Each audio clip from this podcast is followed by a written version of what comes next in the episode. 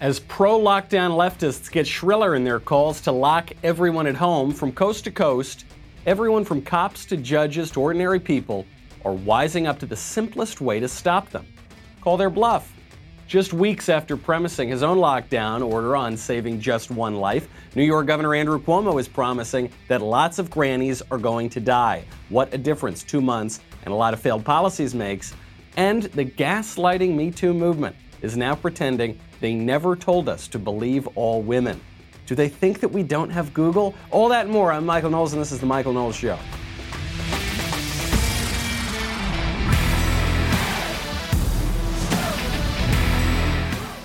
A lot of people calling their bluff in this country, and I sure do love it. You know, I am in Los Angeles, in California, which is the most outrageous, overreaching city in the most outrageous, overreaching state in the entire country. I mean, there are parts of New York that are opening up much more quickly than Los Angeles, even though LA has practically no cases of coronavirus, and obviously New York and other places have a lot more.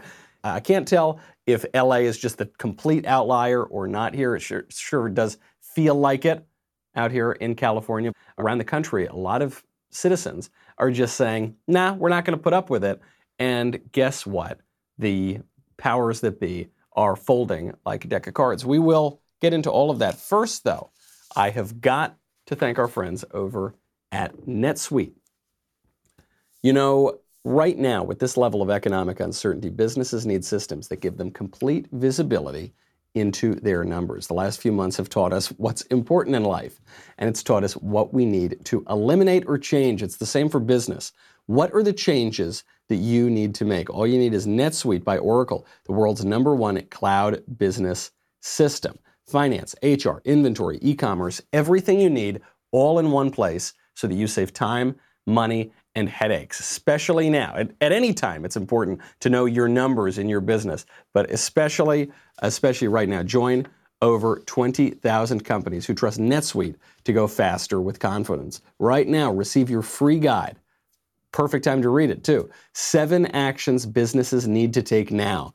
And schedule your free product tour at netsuite.com slash Knowles, K-N-O-W-L-E-S. Get your free guide, schedule your free product tour right now, netsuite.com slash Knowles, netsuite.com slash Knowles, K-N-O-W-L-E-S.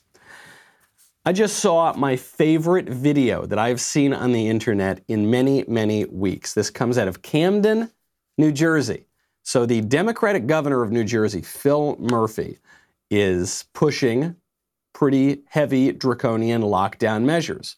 Not just reasonable measures to allow people to protect their own public health, but but they're really onerous measures here. And the people of Camden just don't want to hear it anymore. So they decide they're going to start reopening. The cops get called to the reopening, and we're not. By the way, they're not reopening businesses like at 100% right away. There was a gym in Camden that opened at just 20% capacity. And they had a bunch of other extra coronavirus precautions in place. They had fever checks at this gym. You want to go work out, you got to get your temperature taken before you, you walk in. So these people are being very cautious, very responsible. Still, the cops get called to the gym to shut it down. But one cop wasn't having it. You know, there was a big crowd of people around at the gym. And uh, the cop walked up. He said, Technically, you're all in violation of the law, but have a nice day. We are and we're only here for everybody's safety today. We plan for the worst, hope for the best, and it seems like that's what we have out here today. Yeah. Formally, you are all in violation of the executive order. On that note, on that note, have a good day. Everybody be safe. I love this guy. We need to get this cop a Medal of Freedom. This is such the right attitude. A lot of our system of government is premised on the idea that various branches, various departments, various levels will push back on the others and we will avoid tyranny because everybody's got these sort of more local interests, a different understanding of different communities, and so you can you can push back on things. And that's exactly what this cop did. Absolutely terrific stuff. You see in California these ridiculous cops chasing a paddleboarder around in the middle of the ocean. Paddleboarder's not near anybody, and the cops are trying to chase him down on boards and boats and things like that. uh, obviously absurd. In New Jersey, the cop walks up and goes, Look, everybody's being very safe. You've got masks on. You're at 20%. You're taking t- people's temperatures. You couldn't possibly be more responsible. Technically, you're in violation of this dumb law, but have a nice day. The governor of New Jersey didn't like that much. Murphy said, quote, I'm not concerned. It will spiral out of control and we will take action. If you show up at that gym again tomorrow, there's going to be a different reality than showing up today. These aren't just words. We've got to enforce this, but I also don't want to start World War III. Okay, all right, pal. Uh, I think your threats are a little bit empty because what the what this cop showed, what those people who were protesting the lockdown showed, is that especially in a democratic republic, the politicians can't lead people where they don't want to go, and there's a whole lot of bluster and there's a whole lot of power grabbing going on. But ultimately, these politicians are still in many ways accountable to the people. Look at the phrasing that the governor uses. It's going to be different tomorrow. These aren't just words. It's not that he's worried about protecting public health, it's that he's worried about losing credibility. And I think that's true for a lot of the overreaching politicians here. All of their predictions have not come true. We haven't come close to overwhelming the healthcare system. It, we've, we've social distance, we've done all these policies virtually perfectly. And the prediction models haven't come true, and there's no end to them in sight.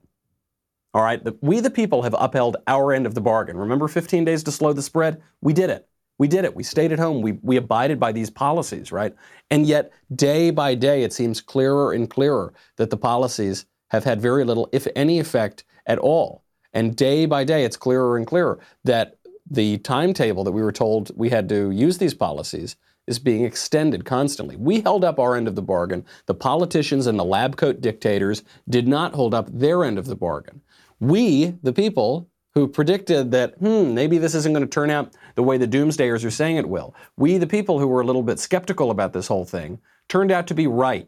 And the lab coat hysterics and the politicians who insisted to out, outsource our entire politics to them turned out to be wrong. And now we've had enough. So we're going to push back. And you know what those guys are going to do in their state capitals and in their lab coats?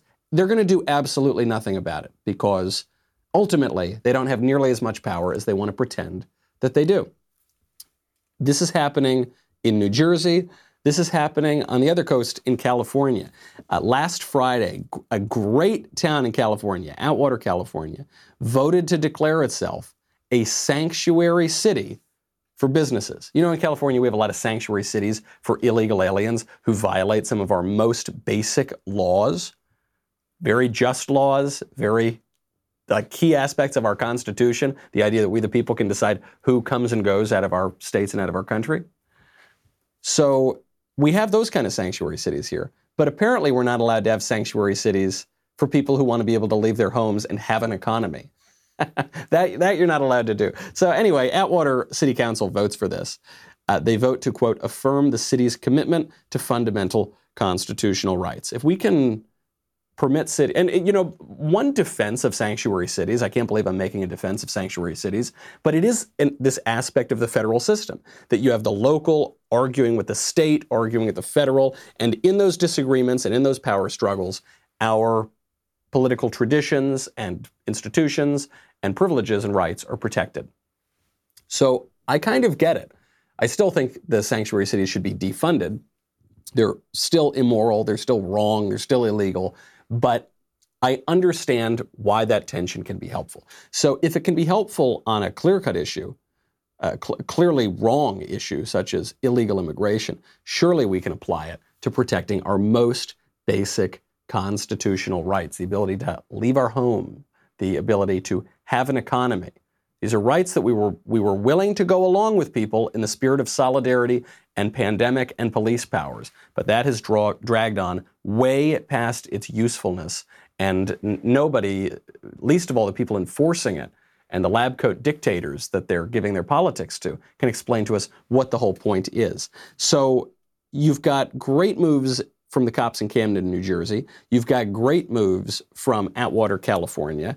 Even President Trump himself is calling the left's bluff. He made this stunning announcement it shocked and scandalized the press corps and the left because he is showing us exactly what we should be doing in our rebuffs against the scientific uh, dictators and against the left. We'll get to that in a second. First, though, I've got to thank our friends over at Honey. I've been using Honey for longer than there's been a Michael Knowles show. I've been using Honey for longer than there's been a Daily Wire. You, you know, when you go online and you, you're shopping on the internet, which I guess we're all doing all the time now, it's very difficult to search for coupon codes because you maybe you go, you find a coupon code, then you go back, doesn't work, oh, that's okay, then you got to go back, and you can spend 20 minutes, 25 minutes trying to do this or more. With Honey, the coupons and savings come to you. Honey is a free online shopping tool that saves you money online. It automatically finds the best promo codes and applies them to your cart, which makes online shopping finally feel as easy as it's supposed to be. I use this for everything. I use this when I buy flowers. I use this when I buy books. I use this when I buy clothing. Uh, I mean, I, I, I can't remember the last time I didn't use honey. And sometimes, even if they can't get you a promo code, they'll get you some bonus points a little bit back. It's just amazing. I mean, I think the last time I saved 25 bucks, last time I used it. And that's a regular occurrence. So, not using Honey is literally passing up on free money. It's free to use. It installs in just a few seconds. Plus, it's backed by PayPal, so you know you can trust it. Get Honey for free at joinhoney.com slash Knowles. That is joinhoney.com slash Knowles. K-N-O-W-L-E-S. Trump himself calling the left's bluff, and he's doing it specifically on this issue of hydroxychloroquine. You remember hydroxychloroquine is this anti-malarial drug that has shown promise early on in treating uh, coronavirus. Trump mentioned this, and then because Trump mentioned it, the left had to come out and say hydroxychloroquine is terrible. And then there's some study that shows that it's not terribly effective, even though we have so little information right now that it's very difficult to trust these things, especially when the lab coat modelers have been so wrong about every other aspect of this illness. So hydroxychloroquine, it's been around for a long time. And President Trump mentions offhandedly in a press briefing yesterday that, as a matter of fact, he is taking the drug himself to stave off the coronavirus. You'd be surprised at how many people are taking it, especially the frontline workers, before you catch it. The frontline workers, many, many are taking it. I happen to be taking it. I happen to be taking it. Hydroxychloroquine? I'm taking it. Hydroxychloroquine. When? Right now, yeah. Yeah, when, A couple of weeks ago, I started taking it. Because I think it's good. I've heard a lot of good stories. And if it's not good, I'll tell you right. I'm not going to get hurt by it. It's been around for 40 years for malaria, for lupus, for other things. I take it. Frontline workers take it. A lot of doctors take it. Excuse me. A lot of doctors take it. I take it. Now, I hope to not be able to take it soon because, you know, I hope they come up with some answer. But I think people should be allowed to. This is exactly how to push back against the media and the overreaching leftist politicians. Now, I'm not saying the way to do it is to take hydroxychloroquine. I'm, I'm, I should differentiate between those things. I'm saying the way to push back is to go directly at their claims and, with responsibility and with precaution, flout those claims, the alarmism from the left. And in this case, the way Trump is doing it is with this particular drug, hydroxychloroquine, because he comes out and says, "Look, we obviously don't have a vaccine for this. We might never have a vaccine, but there is this one drug. It's it seems to be somewhat effective." Doctors are saying that it's helped to cure patients. Some patients say it saved their lives. They were on death's door. They took this drug, and then all of a sudden it was great. So, so you know, maybe it's a good drug. Maybe we should try it out. And then simply because he said that, the left said, "Oh, this drug it's going to kill everybody. This it's unproven." The drug's not unproven. We've been using it to treat malaria for well over 40 years. But the left doesn't care about that. they just have to contradict whatever he's saying. So then he he's so stubborn. Like he's so ready to just smack down whatever they're throwing at him. But he says, "Oh yeah, I'm taking the drug.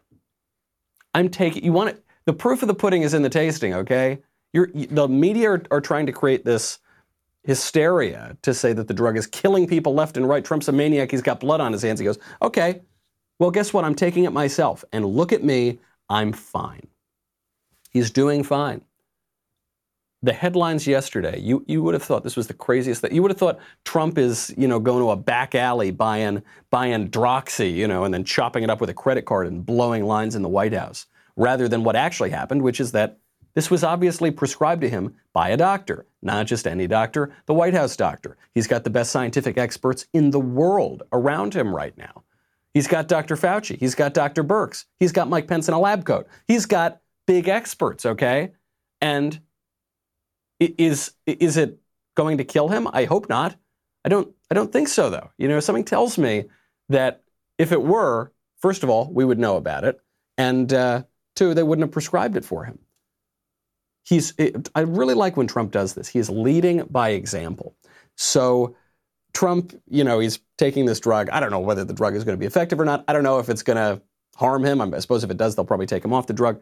Some people, though, were really scandalized by this, including the great Neil Cavuto. I love Neil Cavuto on Fox, uh, but he uh, he took a moment and said, "Hold on, don't don't try this at home, kids."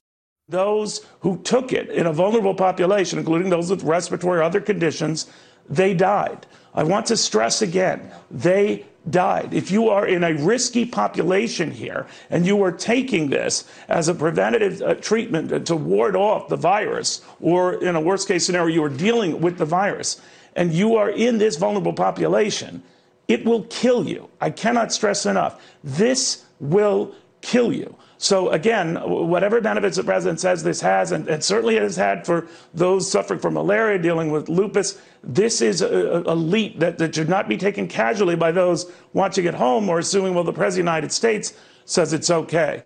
Sure, it shouldn't be taken casually, but nobody should be prescribing themselves drugs in the first place.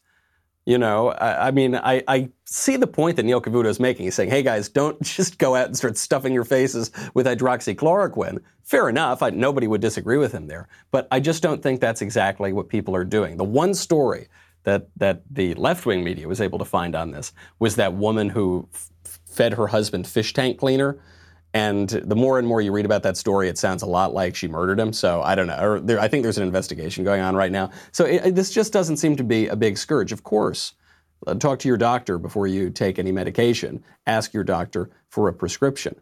But I mean, that, that is the claim here, right? The, the left is saying you you will well the left and Neil Cavuto I guess in this case saying you will die if you take this and President Trump is saying well I guess we'll find out it might be, it might be a reckless thing to do, but that is the kind of fearlessness that you're seeing from the president, not, not just on the medical front, but m- much more importantly than that, on the media front.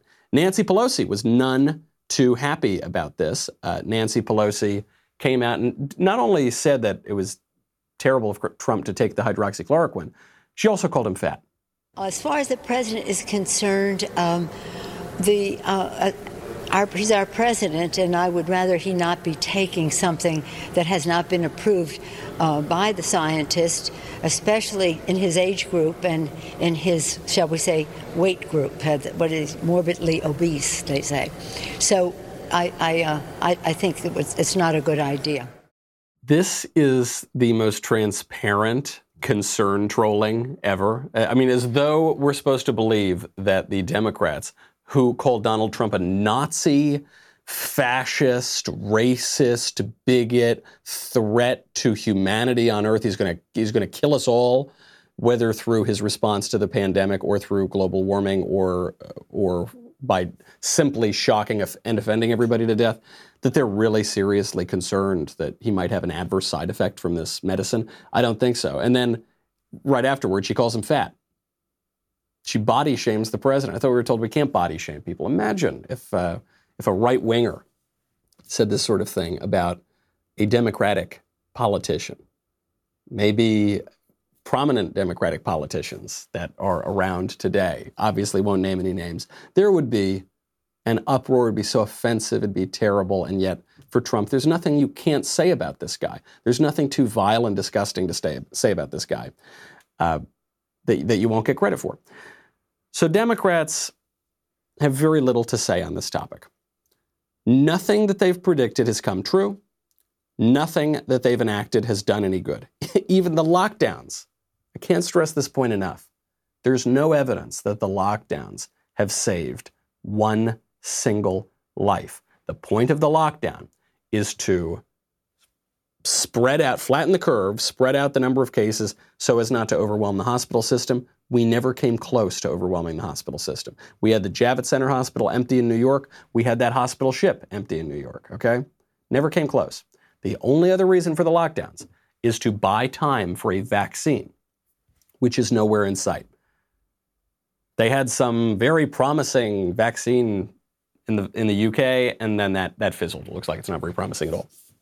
There are lots of viruses, lots of ailments that we don't have cures for, right? So no reason to say that we'll we'll be able to get one, and and even if we were in a year or 18 months, are we really going to lock down our entire society until then? What would be the effect of that? They've got nothing on it, right? So now they start changing their tune with even just the littlest pushback. You remember a few weeks ago, at the Andrew Cuomo, the great hero of coronavirus. What a great leader. He should be the new Democratic nominee. Never mind that he's been the most incompetent governor in the entire country on this issue. Never mind that his state is doing the worst on this issue. And yet, for some reason, they're saying that's evidence that, that the leader of that state needs to be elevated and get a, get a promotion. Never mind that very specific policies undertaken by Andrew Cuomo have killed people. Never mind any of that. Andrew Cuomo said, you know, if all that they do saves even one life, then it will have all been worth it. That was a few weeks ago. Today, Andrew Cuomo is saying at a press conference, a lot of grannies are going to die. Here he is. They're looking for accountability and they feel that they were failed. What's, what's the comment to that? Yeah, the comment is this, and I have those conversations all day long with people who have lost people, right? We lost 139 people yesterday in hospitals. Who is accountable for those 139 deaths? Well, how do we get justice for those families who had 139 deaths? What is justice? Who can we prosecute for those deaths? Nobody. Nobody. Mother Nature, God, where did this virus come from? People are going to die by this virus. That is the truth. Older people, vulnerable people, are going to die from this virus. That is going to happen. okay, well, that's a, it's a little different tune than we were hearing a few weeks ago, isn't it? If everything we do saves even one life, it will be worth it. Older people are going to die. They're going to die. Can't get around death. Well, isn't that the point we were making? Isn't the point we were making that mortality is a fact? In epidemics, mortality is a, an even more urgent fact, and you can't always stop that. You can't always even slow it down. And the policies that you undertake might have negative consequences, might kill more people, might damage society, might damage their lives. That, that was the point we were making. And then you demagogued the issue and said that we wanted to kill Granny and we had blood on our hands and we were heartless and only you cared about saving even one life. And but now you're telling us that a lot of grannies are going to die. I also love the way he opens up the clip. Who can be blamed for all these deaths? What is justice? Wow, really poetical stuff, Governor Cuomo. You, actually, for some of them at least, you, you can be blamed for some of those deaths because, just to quote one policy, you took sick people and put them into nursing homes during the lockdown. And when you take sick people and you put them into nursing homes, thousands and thousands of people die. Because the virus, this, isn't, this isn't brain surgery. Right? You don't need to be the exalted Dr. Fauci, His Eminence, the smartest man in the world, to realize that when you take people who are sick with a highly contagious virus, and then you put them with the most vulnerable population for that virus, then more people are going to die. And yet that's exactly what Andrew Cuomo did. He's catching a lot of heat for it right now. And so all of a sudden, he's deflecting all responsibility whatsoever. Even though a few weeks ago he said his policies were going to have a real effect. There, you know, if they save one life, they're all worth it. Well, what happens if they accidentally kill thousands of people? No, we can't be held responsible. Some people are going to die. Yeah, right. You probably should have listened to this podcast and many other shows, many many other people on the right earlier on, rather than just try to vilify all of us as being callous and uncaring about human life and ready to throw Granny off a cliff. Because because none of that happened. Just push back on them; they will fold. They are folding. I was down in San Diego last weekend, down there visiting some friends, and uh, we go out for a little walk on the street. There are people out milling about. So I'm walking, just a few of us, you know. We're walking down a sidewalk, and some woman, some Karen, this is the, this is the new term, Karen, or one of these sort of women, generally, I guess, white women who yell at everybody and tell everybody what to do and, you know, make a big nuisance. This woman, who would fit the description of a Karen, is walking down the street walking her dog. I don't have a mask on. She doesn't have a mask on. And she starts yelling at us. Says, "What? What are you doing? What? I? What? How am I? What are you? What are you talking about? What, well, why, why? What are you? Why are you walking? You can't walk there." I said, "Where would you like us to walk?" Oh, I don't know, away from me. And she's kind of coming down. Meanwhile, she's doing exactly the same thing that we're doing on the sidewalk. I guess she just owns the sidewalk. It's it is offensive to her that anybody should be uh, should be out at all because you know human or her fellow human beings, her fellow citizens are nothing but carriers of this disease and pestilence. She she actually sort of like jumps off of the sidewalk as she's yelling at us with her two dogs so that she doesn't get infected by us. Now, what would have happened if she'd walked right by us? in the fresh air, in the sunshine, with no mask on. You know what would have happened? Nothing. Nothing at all would have happened. She would have been fine. I guess we still would have had that unpleasant interaction, but would have been absolutely fine. And this, this woman I saw in, in uh, San Diego was not the only one who was doing this. There's a, a Karen who's gotten very, very famous around the country. We will get to her in one second. First, though, I got to thank our friends over at Lightstream. You know, right now, saving every single penny that you possibly can is particularly important, including on your credit card balance. Right now, you can get a rate as low as 5.95% APR with autopay, much lower than the national average credit card rate of over 19% APR. Plus, there are absolutely no fees. The application is quick and easy and is 100% online. Lightstream believes that people with good credit deserve a better loan experience, and that's exactly what they deliver.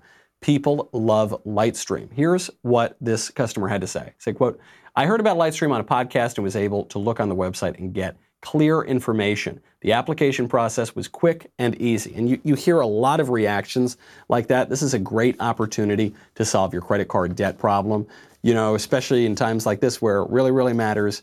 Let's not forget that, that crises can breed opportunity. Apply today to get a special interest rate discount and save even more. The only way to get this discount is to go to lightstream.com slash Knowles. L-I-G-H-T, S-T-R-E-A-M dot com slash Knowles. Subject to credit approval, rate includes 0.50% auto pay discount. Terms and conditions apply and offers are subject to change without notice. Visit lightstream.com slash Knowles for more information. So my Karen in San Diego was not the only Karen around. Here is a woman uh, walking around a beach yelling at people for not having masks on at the beach. Oh my God, not one person with a mask on. Everybody is here. and nobody, yeah, oh my God, that's what I'm saying. Oh my God. Look at all those people. There's like 20. What the heck? What are we doing to you people? Hi, I'm Rebecca Brown, and I'm flipping out because Governor Newsom announced that this Friday we are no longer going to be on total lockdown. We're opening back up. I'm flipping out because people haven't been wearing masks, and this is going to be even more loosey goosey than ever before. I think it's all going to go downhill from this point on. So I couldn't tell if this was a joke or not when I saw it.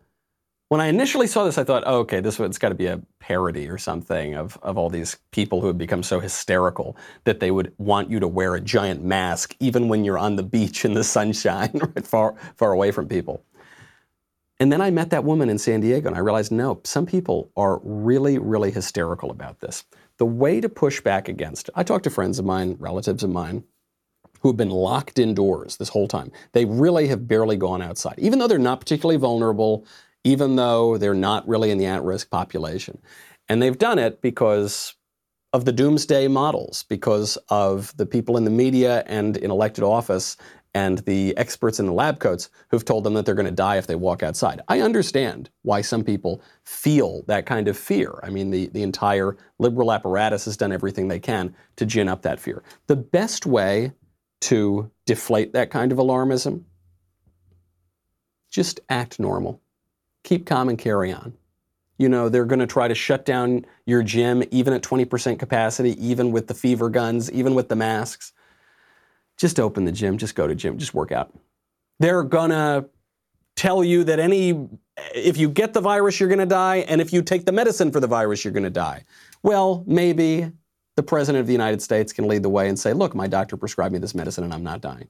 Doesn't mean you should all go out and do this drug immediately, but it does mean that this situation is not as deadly and, and dire and catastrophic as all of the so-called experts told us was for weeks and weeks. Just go out when you're when you're walking by somebody on a beach. Just don't don't have the mask on on the beach.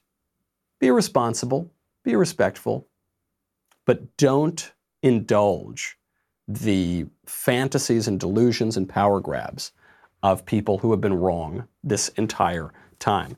A lot more to get to. We've got to get to one of the negative effects of the virus. We got to get to the coronavirus class divide, and we got to get to how the left dumped believe all women because now this is getting really Orwellian. We're being told by the New York Times that believe all women is a right wing trap. News to me. The Me Too movement is a super secret 4D chess level right wing trap. Oh my gosh. Kavanaugh. Kavanaugh was actually behind it the whole time. we just, what a great trick we played. First, though, I've got to thank you.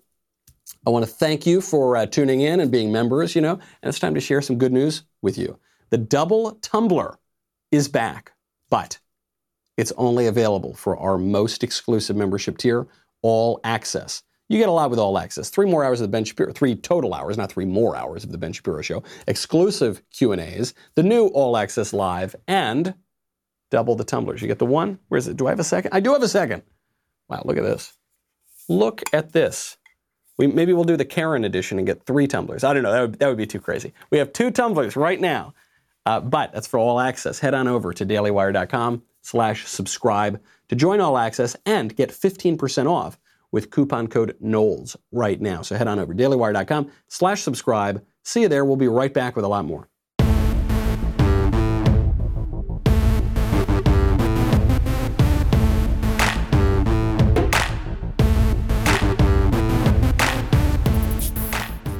Every day, the unintended negative consequences of this lockdown become clearer and clearer. One of which is so ironic. We're told that we need to all stay in place and not do anything until we find a vaccine, which might be an imaginary vaccine because there are plenty of illnesses that we don't have vaccines for, and uh, there's no evidence that we're ever going to get one for the coronavirus, right? So we're t- we have to stay in place until we get the vaccine. The vaccine is the most important thing. Well, do you know one of the consequences of us waiting and waiting on this vaccine? Kids aren't getting their vaccines. The, because we're waiting on an imaginary vaccine, kids are not getting the vaccines for the real things right now. Uh, the number of childhood vaccines administered in Michigan, this is according to a report that was released by the CDC, has dropped by as much as 22% amid the coronavirus pandemic. Obviously, there are a lot of other things that are going on right now, too. Uh, things that, you know, I guess you would call elective, I guess you'd call these vaccines elective, that normally would be taking place are not taking place. So, our, our real life healthcare apparatus that we've built up over 100, 200 years, that is being neglected for the imaginary healthcare apparatus of a completely empty Javits Center in New York and of a vaccine that doesn't exist yet, and of the healthcare workers who are being laid off right now. They're being furloughed because everything else has been shut down. There's a real, real irony to that, of course, an irony that I think the left is beginning to see. Right, Cuomo is is now changing his tune obviously. And yet, even though the left can now see they were wrong about everything, they double down. It's, it's like that governor in New Jersey. He says, These aren't just words. We're going to come back tomorrow. I'm serious. You better not stop us tomorrow. They, they feel threatened. They feel defensive because, because everything has gone so haywire and people are no longer listening to them. That's fine. I think the politicians right now are completely on the ropes. I think we need to keep absolutely pummeling them with these facts, with these observations about what is going on uh, as a result of the lockdowns. And then, most importantly, we need to ignore them. I mean, even the Marxists can get behind reopening. Even the Bernie bros are starting to get behind reopening. There's this sort of irony with the, the lockdown that I, I haven't heard other people talking about, but I think it's actually exacerbating a lot of tensions going on right now, which is that the lockdown is seriously exacerbating class divides. You know, I, I don't usually talk in terms of these this kind of Marxist view of the world, of the class struggle and all of that. I, I don't think that's really the most important way to view the world. But the left talks about that a lot. And if anything has exacerbated class tensions, is this lockdown. I'll give you an example of this. I've noticed as I, go into retail shops or something that the workers there, more often than not, are unpleasant compared to before the lockdown when everyone's basically perfectly pleasant. But since the lockdown, I've had several rude interactions with uh, retail workers, which doesn't make sense to me. I'm so wonderfully pleasant. I'm so wonderfully amiable that it certainly couldn't have been anything I've done. But really, my, my behavior has not changed.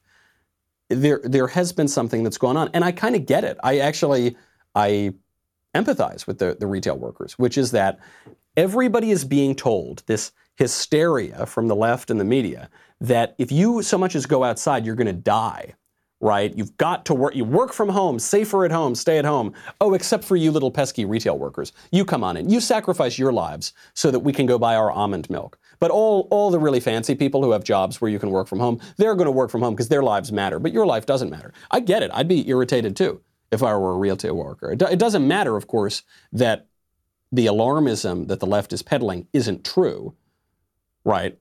I mean, you're not going to die the minute that you walk out the door, especially if you're in a not a particularly at-risk population.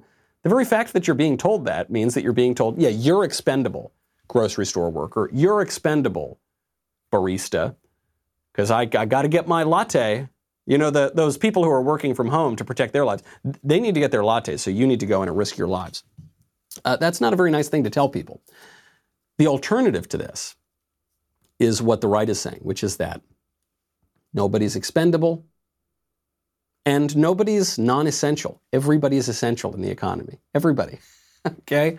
And uh, a, a world in which we say that a, a huge portion of workers are non essential or that only the really fancy people with the fancy jobs, only they get to work from home, protect their lives that's an ugly society. That's a that's a tense society. That's one that uh, that that views people as unimportant. I mean, that's uh, ironically that's what Andrew Cuomo was saying early on. He says, if we save one life, well, you know, put that into practice. If if you really view human beings as dignified, then you know treat treat them with a little bit of dignity. Treat everybody as essential. Be all in it together. Uh, I, unbelievable political times we're living in. That it's actually the right who's who's defending the Marxists. I don't know. I don't know how we how we got to this uh, spot. Even crazier, even more backwards, we are now at a spot where believe all women, the Me Too movement, is actually a right wing trap. So the, the left is in a really bad spot, the feminist movement in a very bad spot, because the feminists told us during Brett, the Brett Kavanaugh hearings that anytime any woman makes an accusation, no matter how outlandish, no matter how uncorroborated, no matter how much it changes, we have to believe those women. We need to strip men of due process rights and we need to destroy their careers. Right? There was no evidence that Brett Kavanaugh did anything untoward to that lady, Christine Ford. No evidence that Christine Ford ever met Brett Kavanaugh. She couldn't tell us when the alleged incident took place, who was there in the room, how many people were there, where it was. The one friend she said was around at the time said it didn't happen. She changed her story. She got caught in a bunch of lies, right? She was completely uncredible.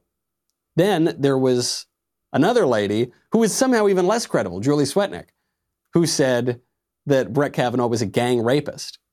and the media, Jake Tapper, oh, they were promoting this woman. They were promoting all this trash. And they said if you didn't believe these women, then you were some, some monster. Now, of course, Joe Biden has much more credible allegations against him. And all of a sudden they're saying, now we shouldn't believe that woman. So Susan Faludi, who is a journalist writing in the New York Times, she says, believe all women is a right wing trap. Joe Biden has been accused of sexual assault, and conservatives are having a field day. Oh, we're having a field day. No, we're just holding you to your own standards. Exultant that they've caught feminists in a new hypocrisy trap. A woman with no corroboration beyond contemporaneous accounts charges a powerful man with a decades old crime. Hmm, doesn't that sound mighty close to Christine Blasey Ford's complaint against Supreme Court nominee Brett Kavanaugh?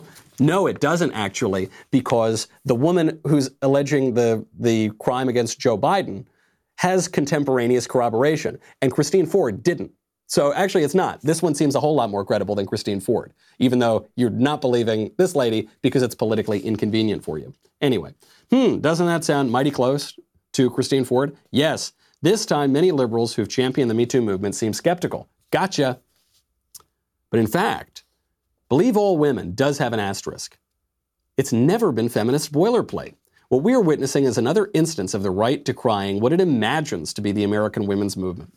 Spend some mind numbing hours tracking the origins of Believe All Women on social media sites and news databases, as I did, and you'll discover how language, like a virus, can mutate overnight. All of a sudden, yesterday's quotes suffer the insertion of some foreign DNA that makes them easy to weaponize. In this case, that intrusion, that foreign intrusion is a word all all insertion was all the rage during the Kavanaugh hearing. So they're saying actually the phrase was believe women, not believe all women. It's conservatives who added the all to it, and that totally changes the meaning. Except that isn't true. that's, the, that's the big problem. The Women's March tweeted out We believe all survivors. Kirsten Gillibrand tweeted out do we value women? Do we believe women? Do we give them the opportunity to tell their story, to be heard? Will we ensure that they get the justice they deserve? We must fight to be a country that answers yes every time. Every time. Hillary Clinton, this one, the most ironic.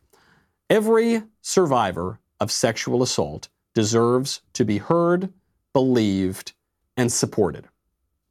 Every one, except for the ones that Hillary Clinton spent decades smearing, I guess. But everyone. Actually, the Hillary Clinton part is, is important to remember here. The left has always been hypocritical on feminism, all the way back, all the way back to the 90s, all the way before that. Feminism has never been a tool to help women and treat women fairly and apply standards equally. No, it's just a political instrument for attacking Republicans and not attacking uh, Democrats, going easy on Democrats. We can go back in time, we can Google this. We can see that they're lying to us now. E- even the idea, by the way, that believe all women is different than believe women, what's the difference? If, if there's no difference at all. If you say believe women as a categorical statement, that is exactly the same as saying believe all women. I, you could say believe some women. I guess that would be the alternative, but obviously none of the left ever said that. You say believe women, believe all women. It's exactly the same thing. And beyond that, they actually, they actually said believe all women before. This is not the only way the left tries to manipulate language. Before we go, I've got to get to this. This is my favorite story, probably of the entire day. The UN. UN tweets out. They say, What you say matters. Help create a more equal world by using gender neutral language. If you're unaware about someone's gender or are referring to a group, unwomen.org, hashtag generation equality. And they have all these words that we're not allowed to say anymore, and now these words that we have to say instead. If you don't know someone's gender, use the gender neutral language. So you can't say mankind. You have to say humankind. Even though man is a gender neutral pronoun, even though in, in the beginning God created man, both male and female, he created them, uh, you have to say humankind. Now, well, hold on, that doesn't work. So you, the problem is that you've got man in here on mankind, but you've also got man in there on humankind. So it should be Hugh person kind, right? But, but wait a second, Hugh person kind, that still has son in it, doesn't it? So you can't, that's sexist. That's not equality. So it, it should be Huper daughter, Huper daughter kind. So you, okay, I guess you can say Huper daughter kind. Instead of chairman, you have to say chair. So you have to replace a person with a piece, piece of furniture. That makes sense. Instead of congressman, you have to say legislator. It doesn't really differentiate between all the different legislatures, fine. Instead of businessman, you have to say representative. Those actually don't mean the same thing. Representative means congressman, not businessman. Okay, it's all right. I don't expect them to know a lot about language. Instead of policeman, you got to say police officer. Landlord, you have to say owner uh, boyfriend, girlfriend, you got to say partner. you know, as though you're about to like open an accounting office with somebody instead of have a love affair with them. Salesman, you got to say salesperson. Obviously, got to be sales per daughter. You know that. Manpower is workforce. Workforce, not manpower. Maiden name, family name, fireman, firefighter, husband or wife. You have to say spouse. Uh, no, no, I don't think I'm going to do any of that. The, what is the purpose of the United Nations? What, is the? It, I guess it's supposed to provide a forum to discuss international issues and basically just give the United States a way to wrangle a bunch of countries in the world. That's how it's supposed to work theoretically. That's not how it really works. The way the UN really works is we give them plush real estate in New York. We invite the worst people on earth to come over here and criticize us. Without any any credibility, these are the worst people on the planet and they criticize us. Then, the important initiatives that the UN undertakes is to try to destroy the English language with a bunch of stupid euphemisms to push left wing feminism. Let's just not do it. Obviously, we shouldn't use this kind of language. We shouldn't fund this kind of organization. We shouldn't pretend, okay, we shouldn't go along with this. This has been a theme of the past, uh, certainly the past week. Really, we've been talking about it for the past several weeks. We're in a different political moment now than we were in four or five years ago. Okay, the four or five years ago kind of conservative vision in America was lose nicely. Ha, you know, be a Mitt Romney. Make some weak argument and then lose, but lose really nicely.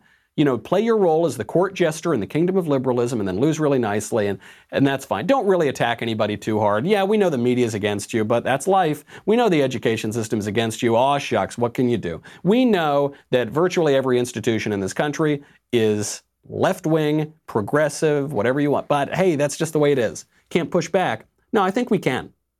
Pretty sure we can. That's the defining feature of the Trump era. That's why the Trump era isn't so nice and genial, is because he's actually doing something.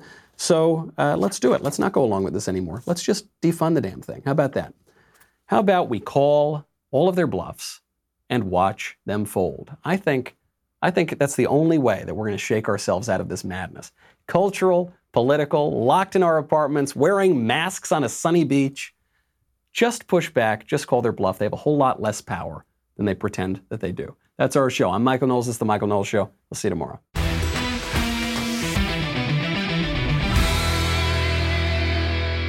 If you enjoyed this episode, and frankly, even if you didn't, don't forget to subscribe. And if you want to help spread the word, please give us a five star review and tell your friends to subscribe. We're available on Apple Podcasts, Spotify, and wherever else you listen to podcasts. Also, be sure to check out the other Daily Wire podcasts, including The Ben Shapiro Show, The Andrew Klavan Show, and The Matt Walsh Show. The Michael Knowles Show is produced by Ben Davies and directed by Mike Joyner. Executive producer Jeremy Boring. Supervising producers Mathis Glover and Robert Sterling. Technical producer Austin Stevens. Assistant director Pavel Wadowski. Editor and associate producer Danny D'Amico. Audio mixer Robin Fenderson. Hair and makeup Nika Geneva. Production assistant Ryan Love. The Michael Knowles Show is a Daily Wire production. Copyright Daily Wire 2020. If you prefer facts over feelings, aren't offended by the brutal truth, and you can still laugh at the insanity filling our national news cycle, well, tune in to The Ben Shapiro Show. We'll get a whole lot of that and much more. See you there.